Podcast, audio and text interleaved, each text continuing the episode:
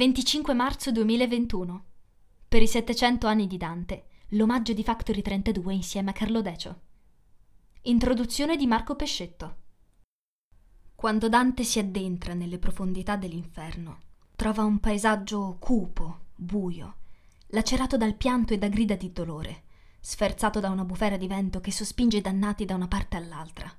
Sono le anime dei lussuriosi in balia del vento, così come erano stati travolti dalla tempesta amorosa e dalla forza dei sensi, incapaci di controllarsi. Colpito e commosso, Dante chiede di parlare con due anime che volano insieme.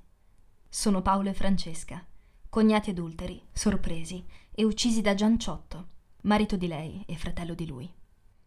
Nei versi che seguono, l'amore colpevole dei due amanti sboccia improvvisamente, quasi come una freccia scocca da un arciere. Nel divampare di questo incendio dei sensi, che porterà i due a unirsi, c'è la stessa necessità e ineluttabilità del sopraggiungere della morte, che violenta li coglierà per mano del congiunto tradito.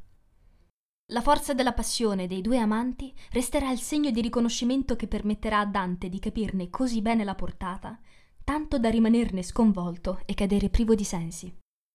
Amore e morte paiono sorelle che si intrecciano l'una all'altra perché entrambe protagoniste della imprevedibilità e necessità del genere umano. E nelle parole di Francesca, nessun maggior dolore che ricordarsi del tempo felice nella miseria. Sarà immediato il pensiero di quanta gioia scaturiva dai nostri cuori dall'incontrarsi, abbracciarsi e, senza restrizioni, scambiarsi un bacio. E riuniti, magari condividere insieme le emozioni di uno spettacolo dal vivo, che in seguito alle innumerevoli vittime della feroce pandemia abbiamo dovuto abbandonare, escogitando surrogati vissuti tra le quattro mura di una stanza. Ma se davvero morte e amore sono sorelle, come improvvisamente un giorno per tutti noi la vita cambiava, togliendo a molti nostri cari il respiro, così, armati dalle forze della scienza, ponendo i nostri piedi sulle orme di Dante, potremo con mutata fiducia uscire da questo gorgo infernale, asciugare le lacrime e in questo mondo ritrovarci a rivivere le nostre preziose vite. E quindi uscimmo a rivedere le stelle. Inferno, canto quinto. I cominciai. Poeta, volentieri parlerei a quei due che insieme vanno e paionsi al vento esser leggeri. Ed elli a me. Vedrai quando saranno più presso a noi, e tu allor li priega per quello amor che imena ed ei verranno. Sì tosto come il vento a noi li piega, mossi la voce. O anime affannate, venite a noi parlar, s'altri non niega. Quali colombe dal disio chiamate, con l'ali alzate e ferme al dolce nido, vegnon per l'aere, dal voler portate. Cotali uscir della schiera ove dido, a noi venendo per l'aere maligno, sì forte fu l'affettuoso grido.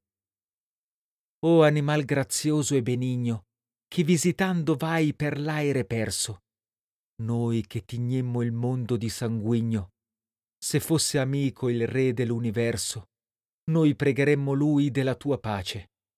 Poi c'hai pietà del nostro mal perverso. Di quel che udire e che parlar vi piace, noi udiremo e parleremo a voi mentre che il vento, come fa, ci tace.